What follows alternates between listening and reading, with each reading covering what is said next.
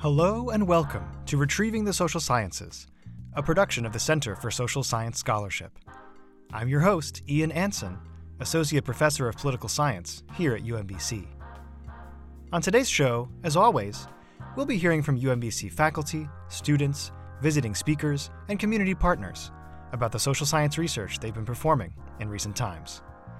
Qualitative, quantitative, applied, empirical, normative, on Retrieving the Social Sciences, we bring the best of UMBC's social science community to you. If you're like me, you love the public library. Not only is my local library a great place to find a huge number of fiction and nonfiction volumes, I can also use an app provided by the library to access ebooks and audiobooks. It's also a great place to sit and read, you know, because it's quiet. And I only recently discovered that my local library has a ton of great programs for kids. Everything from reading circles to early literacy programs to cultural events and celebrations. You know, teaching kids how to read is an incredibly important task in any society. Reading is one of the bedrock skills that allows us to navigate, make informed decisions, earn and save money, and participate in a democracy. While literacy rates in America maybe aren't where they should be, there are many impassioned teachers and volunteers engaging in literacy programs all over the country, helping America to become more passionate about the written word.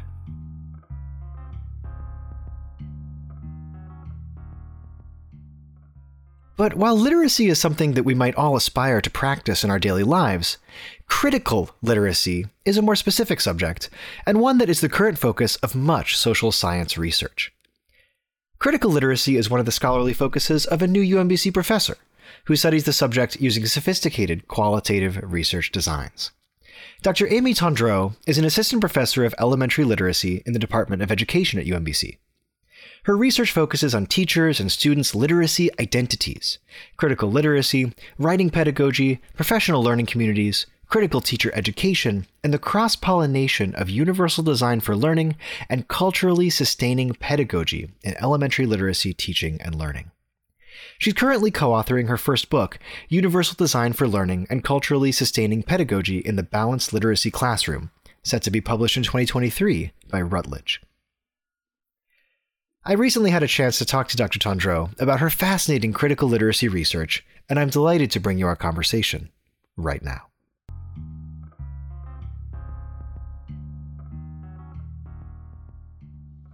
All right. I am really pleased to have uh, in the podcast studio today uh, Dr. Amy Tondreau um, of UMBC.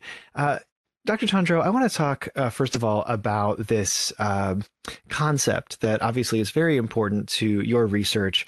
Um, you call yourself a scholar of critical literacy, and you know I, I, like to think, you know, being a professor myself and somebody who does a lot of reading and writing for a job, I have at least some notion of what literacy is. But critical literacy sounds like it might be something a little bit uh, uh different. So, uh, could you tell us a little bit about what this critical literacy concept is, and how, maybe how it informs our understanding of this process of learning how to read and write? Yeah, absolutely. Um, so, yeah, as you mentioned, I think most people have a concept of um, of literacy, but often um, that can be a narrowed view of literacy. Mm. Uh, we often think of schooled literacies, right? So things like writing a five paragraph essay or answering a multiple choice question about, you know, what's the main idea of this passage. Um, but really, we're all engaged in multiple literacies all the time in our lives. So we can think about things like the rise of digital literacies as we all figure out how to navigate Zoom and WebEx in the past couple of years. Right. Um, or when I lived in New York City, um, there's a very particular literacy to figuring out the subway system in sure. New York, um, which stations go uptown and downtown. You don't want to end up, you know, on the outskirts of Queens because you got on going the wrong way. Um, and that's a literacy that you have to learn. Um, so literacies are um, ways that we interact with the world. And um, being literate is how we're perceived as competent in any particular sphere. Um, a common example that I use with my students is um, when you're going to or- order coffee, right? In New York, every neighborhood has a corner bodega. Um, and so you would go in there and you'd say, you know, small coffee black.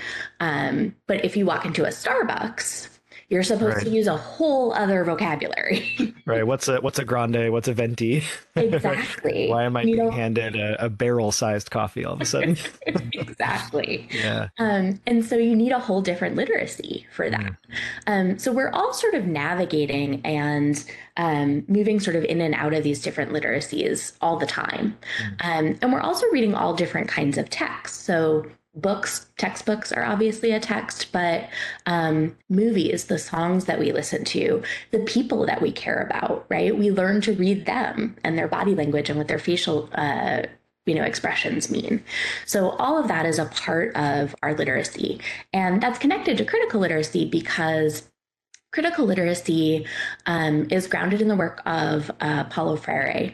And he sort of argued that um, education shouldn't be what's commonly known as the banking model, right? Which is this idea of like the teacher knows all of the information and the students are kind of blank slates. And right. uh, we just sort of like open their brains and pour the information in. Um, and it's this one way exchange. But really, um, Freire argued that uh, education needed to be dialogic. So, um, the goal of education in critical literacy is is developing um, critically conscious um, learners who have then the ability to um, act on their world in meaningful ways. Um, Freire really framed it in terms of liberation. Um, and so it's this humanizing pedagogy, and it really acknowledges um, the political, social, um, historical, economic forces that are working on students and teachers in classrooms. And so um, Freire talked about uh, reading the word and reading the world, and that those two things are interconnected. So the act of reading can't really happen disconnected from the world that we're in. Um, in the beginning, when a student is learning to read, um, they need to connect the things that they're seeing on the page with the world around them to give it to give the reading meaning, because the right. goal of reading is is to make meaning, right? Um, and so we want to make these connections between text and experience. Um, and critical literacy is uh, some of the tenets and the practices are understanding that anything that is constructed through language has um, perspectives and ideological beliefs embedded within it. It's not neutral, right? Mm. The author who writes something um, chooses sort of what to include and how to present the information. Um, and so if it if it's constructed, it can be deconstructed. Mm-hmm. Which means that we as readers can push back on the text, we can question it. Um, and so that can um, help us then perhaps reconstruct the text and use it for new purposes. So, in that way, critical literacy is really um, connected to social justice. Um, and so, some of the questions that we might ask of a text are things like whose voice is being heard here and whose voice is missing? Sure. Uh, who has power here? How is power maintained? So, we're really thinking about power and privilege um, and perspective um, and thinking about um, text as ideological rather than neutral. That's sort of the heart of critical literacy. Yeah, that's fantastic. It's such an interesting um, I think, exploration of the variety of ways in which something as seemingly uh, sort of straightforward as just learning how to read, right, is itself so embedded in so many aspects that are critical to the social sciences, right? Things that we're thinking about in all these disciplines, from political science to sociology, um, anthropology, um, all, all these uh, critical disciplines, uh, really, really fascinating insights. And um, speaking of the social sciences, I want to ask a little bit about a recent study um, that you've conducted um, with the co-author, uh, and the title of that study was "Collaborative Inquiry to Support Critically Reading Children's Literature." Um, and so, in this study, I took a look at the abstract a little bit. It, it, it sounds like you were talking to K five, K through five teachers um, about their experiences doing read alouds to their classes, which obviously sounds like that's very uh, central to the kinds of critical literacy discussions that you were just uh, introducing. Um, so, I want to ask you a little bit about um, the study. So, what were you trying to learn um, with this uh, sort of study, and, and maybe how did you you perform this research into the the uh, children's read alouds? Sure. Um, yeah, so in this study, we were um, specifically focusing on children's literature that centers characters with disabilities. Mm-hmm. Um, we talk a lot about um, as you mentioned, you know, read aloud's central practice to elementary classrooms, yeah. um, and often a really valuable way to introduce ideas to students and to engage them in um, conversation about new topics. Um, and one of the things that is so important in classrooms is representation. Um, right. So, uh, Dr. Rudine Sims Bishop uh, developed this terminology uh, back in 1990 um, about books as windows and mirrors. Um, and windows and mirrors. Yeah, yes. Very interesting. Yeah. So that we can um, we can read a text and we can see our own experience reflected back to us like a mirror. Right. Um, we can also read a text and be able to look through it as a window um, to someone else's experience, an experience that's not like our own. Um, and then she also talked about them as sliding glass doors, right? That it can um, help us sort of stand in someone else's shoes, right? The concept of sort of developing empathy and understanding someone else's perspective. Right. Um, and so in classrooms, it's really important that all of our students have both windows and mirrors. Um, uh, Sims Bishop talked about if we only have mirrors, we, you know, have this sort of overinflated importance of self. Um, and we're, you know, not prepared to interact with the diversity of the world. Um, and if we only have windows, right, we, we're sending a message about whose lives are valuable and who's mm-hmm. worthy of inclusion in the curriculum. Um, and students who are not seen in the curriculum, right, are sent this this message that they don't belong. Um, and so uh, that is important for for students of all um, diversity in the broadest sense of the word, right? So um, thinking about gender, right? And who is represented, who's the hero of the story, who's solving the problem. Mm. Um, thinking about race. And um, if we uh, oftentimes when uh, black characters are the, the main character, the stories are um, often historical and set in times of oppression. So, mm. what stories are we centering where our um, black characters are uh, experiencing joy? And uh, disability is another area that often doesn't get as much attention in that right. span, uh, in that kind of uh, consideration, right? Often when we're talking about representation, we think in terms of gender or race. Sure. Um, but ability is another form of diversity. Mm. And so in the study, we were um, asking uh, some of our graduate students um, to use critical literacy practices um, to question the way that characters with disabilities were represented in texts. And so uh, the beginning of the study was actually a part of their course. Um, they were asked to take, to choose a text um, and do some analysis of it and then share it with a small group in their class. Um, and we interviewed them about that experience.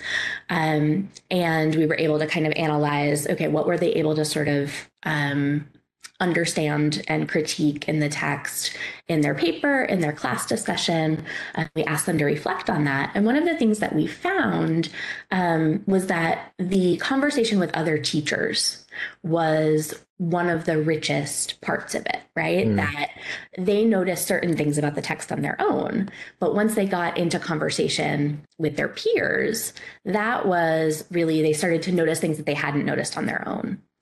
Um, and so our follow up was we took all of the participants and asked them as a focus group, we gave them a new text mm. and asked them, uh, we sort of developed um, a prompting guide because one of the other findings was that um, it's hard to critique something in a text if you don't sort of know the meta narratives or um, the assumptions that you might be bringing to the text. Mm. Um, so, uh, in the example that I gave before, right, if you don't sort of have a concept that like um, in fairy tales, the prince is always the you know the hero and the problem solver, um, then it might be hard to to notice that pattern and critique it. Sure. Um, and so we sort of developed a prompting guide where we sort of gave the, the uh, teachers a couple of things to look for. Um, so things like who was solving the problem? Was it the the character with disabilities, or was someone else solving it for them? Um, and uh, so we gave them this prompting guide, and we asked them to analyze the text together. Um, and so we were sort of able to uh, get that access to their thinking process about the text. And we also asked them how they would use it in the classroom. Um, and a couple of really interesting things happened. Um, one is so the book that we used uh, is called Hello Goodbye Dog. And in the book, the main character is in a wheelchair, but it's not a main aspect. The story isn't about her being in a wheelchair. Um, sure. The story is actually about her dog um, who keeps showing up at school because he wants to be with her. Oh, that's great. and so um, ultimately, they decide to get the dog trained as a therapy dog so that the oh. dog will be in school with the main character. Very cool. Um, and so, as this, the teachers were talking about this story, it took them probably a, a, half hour or more into the story, uh, into the conversation about the story, to surface that all of them had assumed that the dog was a service dog. That the oh, child, until until finally it's revealed that that's kind of the plot. Yeah, right. Yeah. Wow. Um, they sort of assumed that because the main character was in a wheelchair, that she mm. would need the support mm. of a service dog. When in the book, um, the environment is depicted like in these pictures as very accessible. She has a ramp to get in the car. She uh, has tables at school that she you know is able to move her wheelchair under. She's moving through the world um, perfectly independently. And it's the dog right? The yeah. dog is just a pet. Exactly. And so it took them about a half hour of conversation where they kind of were like oh, it's just her dog. Mm. Um, and so we kind of asked them in the, in the focus group, like, why do you think, you know, you assumed it was a service dog? Um, and you know they were able to sort of point out like oh like that's just a stereotype right? That's an assumption that i was bringing to the text that there's no evidence for in the text. Um, and so this practice of talking it out together really helped them to unpack their own mm-hmm. assumptions and see the text in a new way. Um, and the other really interesting thing that we found is um, really the fear that the teachers had about talking about disability in the classroom. Um, and uh, there were a couple of sort of aspects of that. Um, one, I think, is we're sort of in a climate where, you know, there's a lot of news stories about uh, parent pushback, right? Where there's a lot of book banning happening and, um, you know, uh, very active school board meetings and things like that, where there's a lot of conversation about what's appropriate um, to discuss in the classroom. And so some of their fear came from potential parent pushback um, or lack of administrator support. Um, some of their fear also came from the idea that students with disabilities would want to hide that or not acknowledge it in the classroom. Mm. So rather than this idea of um, windows and mirrors, right, and that they would feel positively represented in the classroom, um, the teachers were more concerned that essentially they were equating disability with shame. Mm. Right. This idea yeah. that um, if I have a disability, that's something that I don't want to discuss. I don't want to um, to have known um, which is tricky, right? Because some disabilities are invisible and some disabilities are visible. Right. Um, and even one of our participants identified as dyslexic and shared with us um, a student in her classroom who was dyslexic and proudly discussed that with the class. And yet, still, that fear was there. Wow. Um, and so we really felt like this prompting guide and this practice of teachers reading text critically with one another really helped us surface those conversations and hopefully helped us to address that so that they were more prepared to bring that into their classroom and have those discussions with their students in ways that um, acknowledged the the variations that brains and bodies have um, in a way that uh, didn't associate that with shame. Wow. There's really two things that I, I especially love about this study. Right, first, first is the notion that this is such a pedagogically layered uh, sort of mm-hmm. uh, research project. Right, is that you've got graduate students who are sort of contributing to the design of this study um, through their own investigations into the subject, and then contributing to these um, discussions that the K-12 teachers are having, or the K-5 teachers are having, um, and then the the focus group methods that you're bringing to the table to then draw out these insights that will eventually go uh, forward and be of practical utility to practitioners. Is such an incredible um, sort of uh, a testament to how cool this uh, this research really is. Um, and the other thing that, uh, of course, the, other, the, other, thing that I think is really cool about this is is just the qualitative methods that you're using, right? The way that you're able to draw out these insights that you know you come into the project without a lot of really strong priors about this. Um, you know, what's going to happen when these these educators get um, you know uh, actually read the book and have this discussion. Um, and so I wanted to ask sort of a follow up question about these qualitative methods and maybe if there are some other studies that you're currently working on that maybe use uh, these kinds of qualitative approaches um, that you're excited about.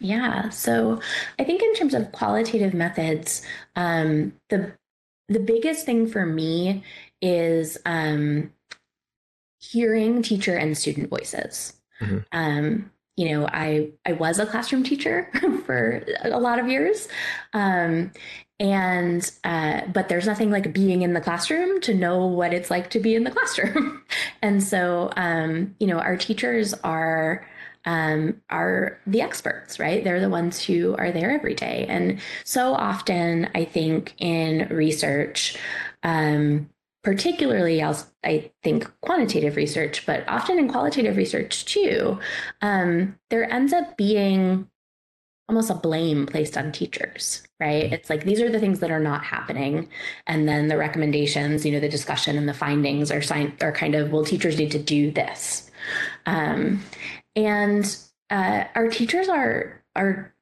burdened with a lot, right? We're asking them to do a lot. If we think about the past couple of years, especially, right? They're pivoting from virtual instruction to in person, back to hybrid, and um, trying to mitigate the influences of students having disrupted schooling and. Mm. Um, weighing all the pressures of yet we're still administering standardized tests that measure to a norm when we're not living in a norm. um, not at all. yeah. So, um, so teachers are are doing so much work, right? We're asking so much of them. Um, and uh, as you mentioned before, when we were talking about critical literacy, right, this is a um, a multi-layered practice, um, and so I think one of the best things about qualitative research for me is that um, uh, I, I don't really like the expression like give voice. The teachers already have voice, but mm-hmm. um, it's sort of bringing attention to their voice. It's centering right. their voice um, in a way that um, they get to tell their own own experiences, um, and we get to acknowledge the the complications and the nuances of that work. Um, and uh, so for me, um, I really love narrative methodology.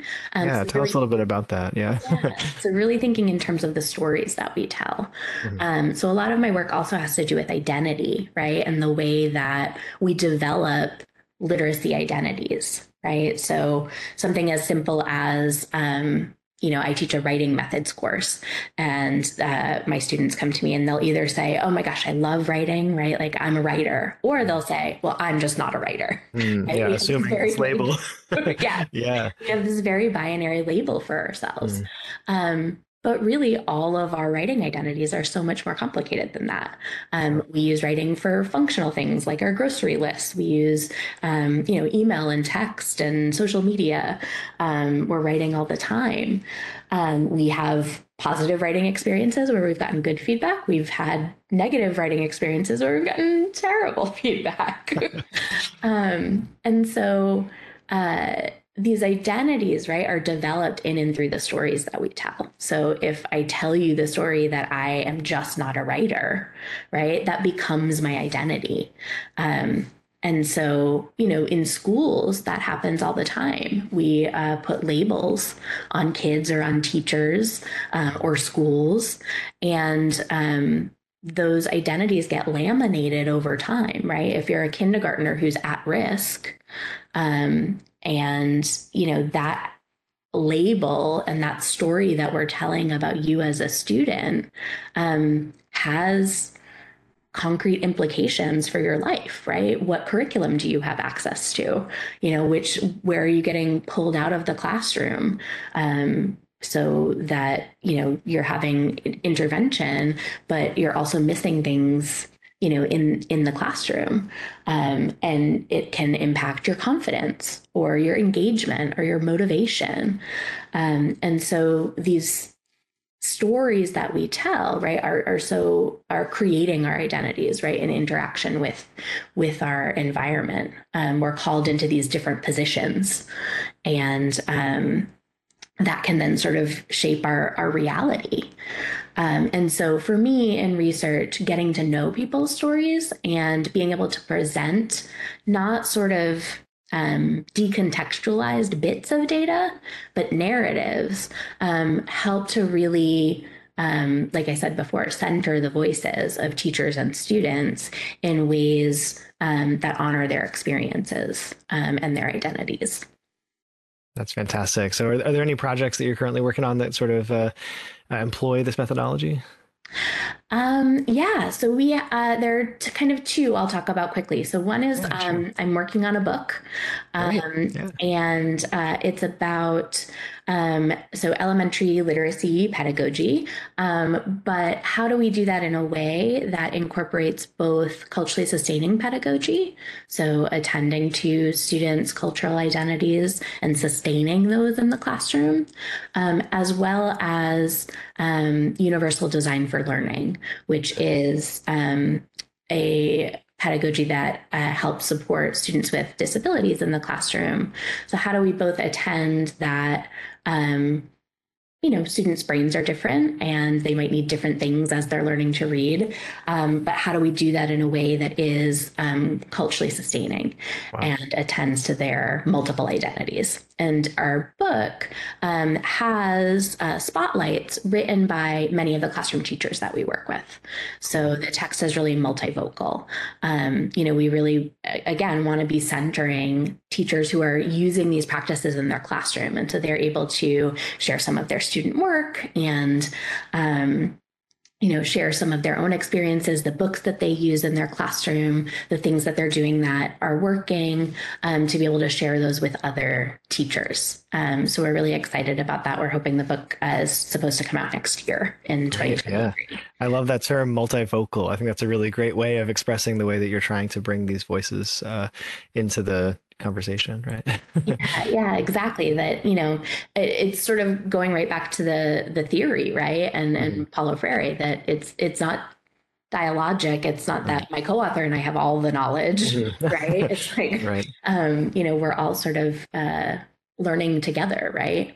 Um, and then the other project that um, I'll mention quickly is um, I got to work with some elementary school students um, via Zoom in the pandemic um, uh-huh. to do uh, some critical writing pedagogy. And so typically we think of critical literacy, often it's used in relationship to reading, like we talked about. Yeah. Um, but the uh, critical writing piece sort of picks up um, so if a text is constructed through language, we can deconstruct it. We can also reconstruct it. So the writing piece picks up the reconstruction.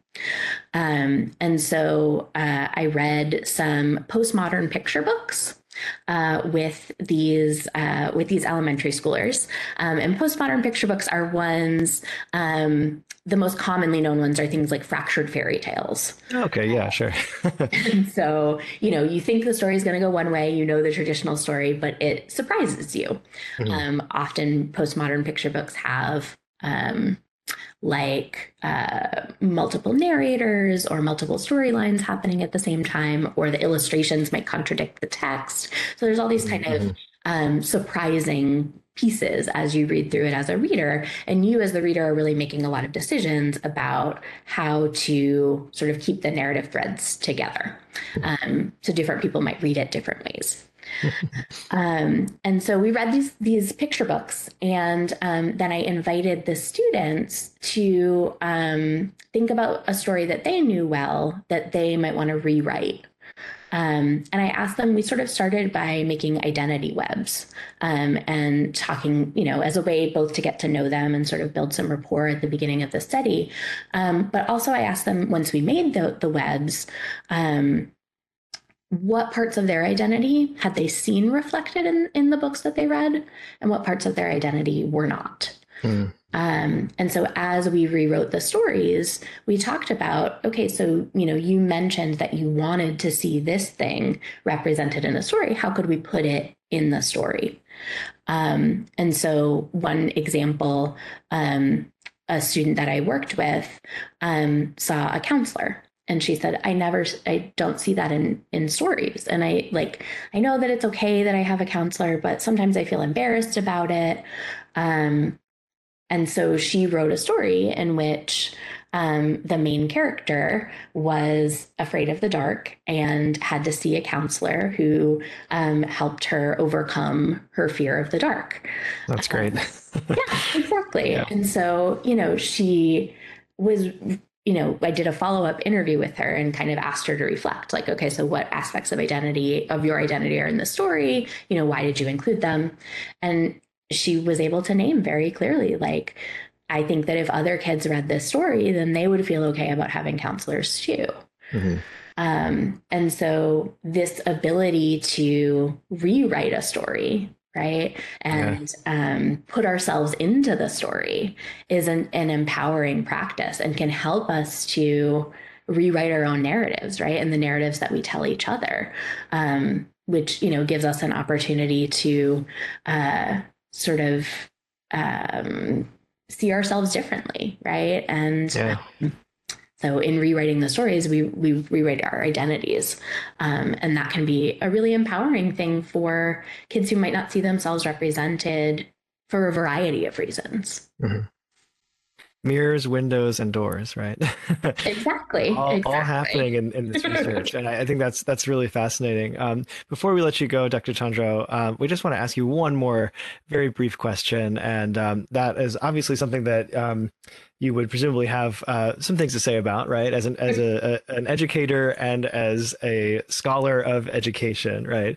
Um, obviously, you know we've got some students who are listeners to this podcast, and I just wanted to ask you a little bit if you had maybe just one um, brief piece of advice uh, for students who are maybe hope, hoping to go pro at some point in their careers in the social sciences. Yeah, I think um, you know, in line with my research, right, is is this idea that texts are questionable.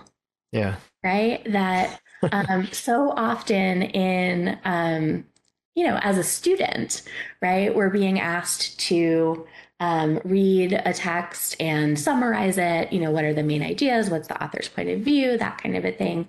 Um, but we're not always invited invited to push back. Um, and so I think that that idea that any text that you're reading is is an argument right? Is is someone's perspective and point of view. Um, and so it's always important to be a critical reader um, and question um, you know whose voice is is centered in this who who has the power here whose voice is missing. Um, and understanding that you have the ability to reconstruct, right? You have the ability to um, synthesize what you're learning and draw your own conclusions um, and build your own arguments. Um, and that if something is missing, you can add that. Um, you know, that's that's I think the most fun thing about social science research, right? It's an ongoing conversation. Absolutely. and we we all have something that we can add. Absolutely. And speaking of conversations, I just want to thank you again so much for taking the time to talk to us today about your incredible research and um, best wishes with the book. I hope that all of that goes smoothly and we're able to read that um, very soon. Um, Dr. Amy Chandro, thanks again so much for being with us. Thanks so much. This was a pleasure. Thanks for having me.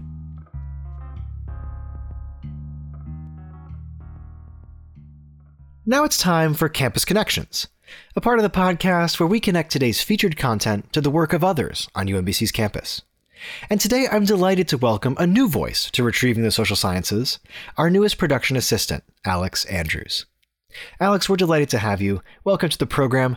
What connection have you come up with for us today? Hello. In this week's installment of Campus Connections, we'll be taking a look at a paper written by Dr. Jiyoon Lee. Dr. Lee is an associate professor in the Department of Education at UMBC with a PhD in educational linguistics. The paper I'm discussing is called Assessing Language Learning in Virtual Exchanges and was published in April of 2021. Its focus is on improving language assessment literacy for virtual practitioners who are trying to teach a language and assess the progress of their students through a virtual environment. In the paper, there was even a guideline made to help practitioners in virtual environments figure out the best ways to assess their students. The work of Dr. Lee highlights the importance of literacy as well as one of the many facets in which literacy seems to be a part of our daily lives. Thanks so much for that great segment, Alex, and welcome to the podcast. And thanks to all of you for tuning in today. Don't forget to keep questioning.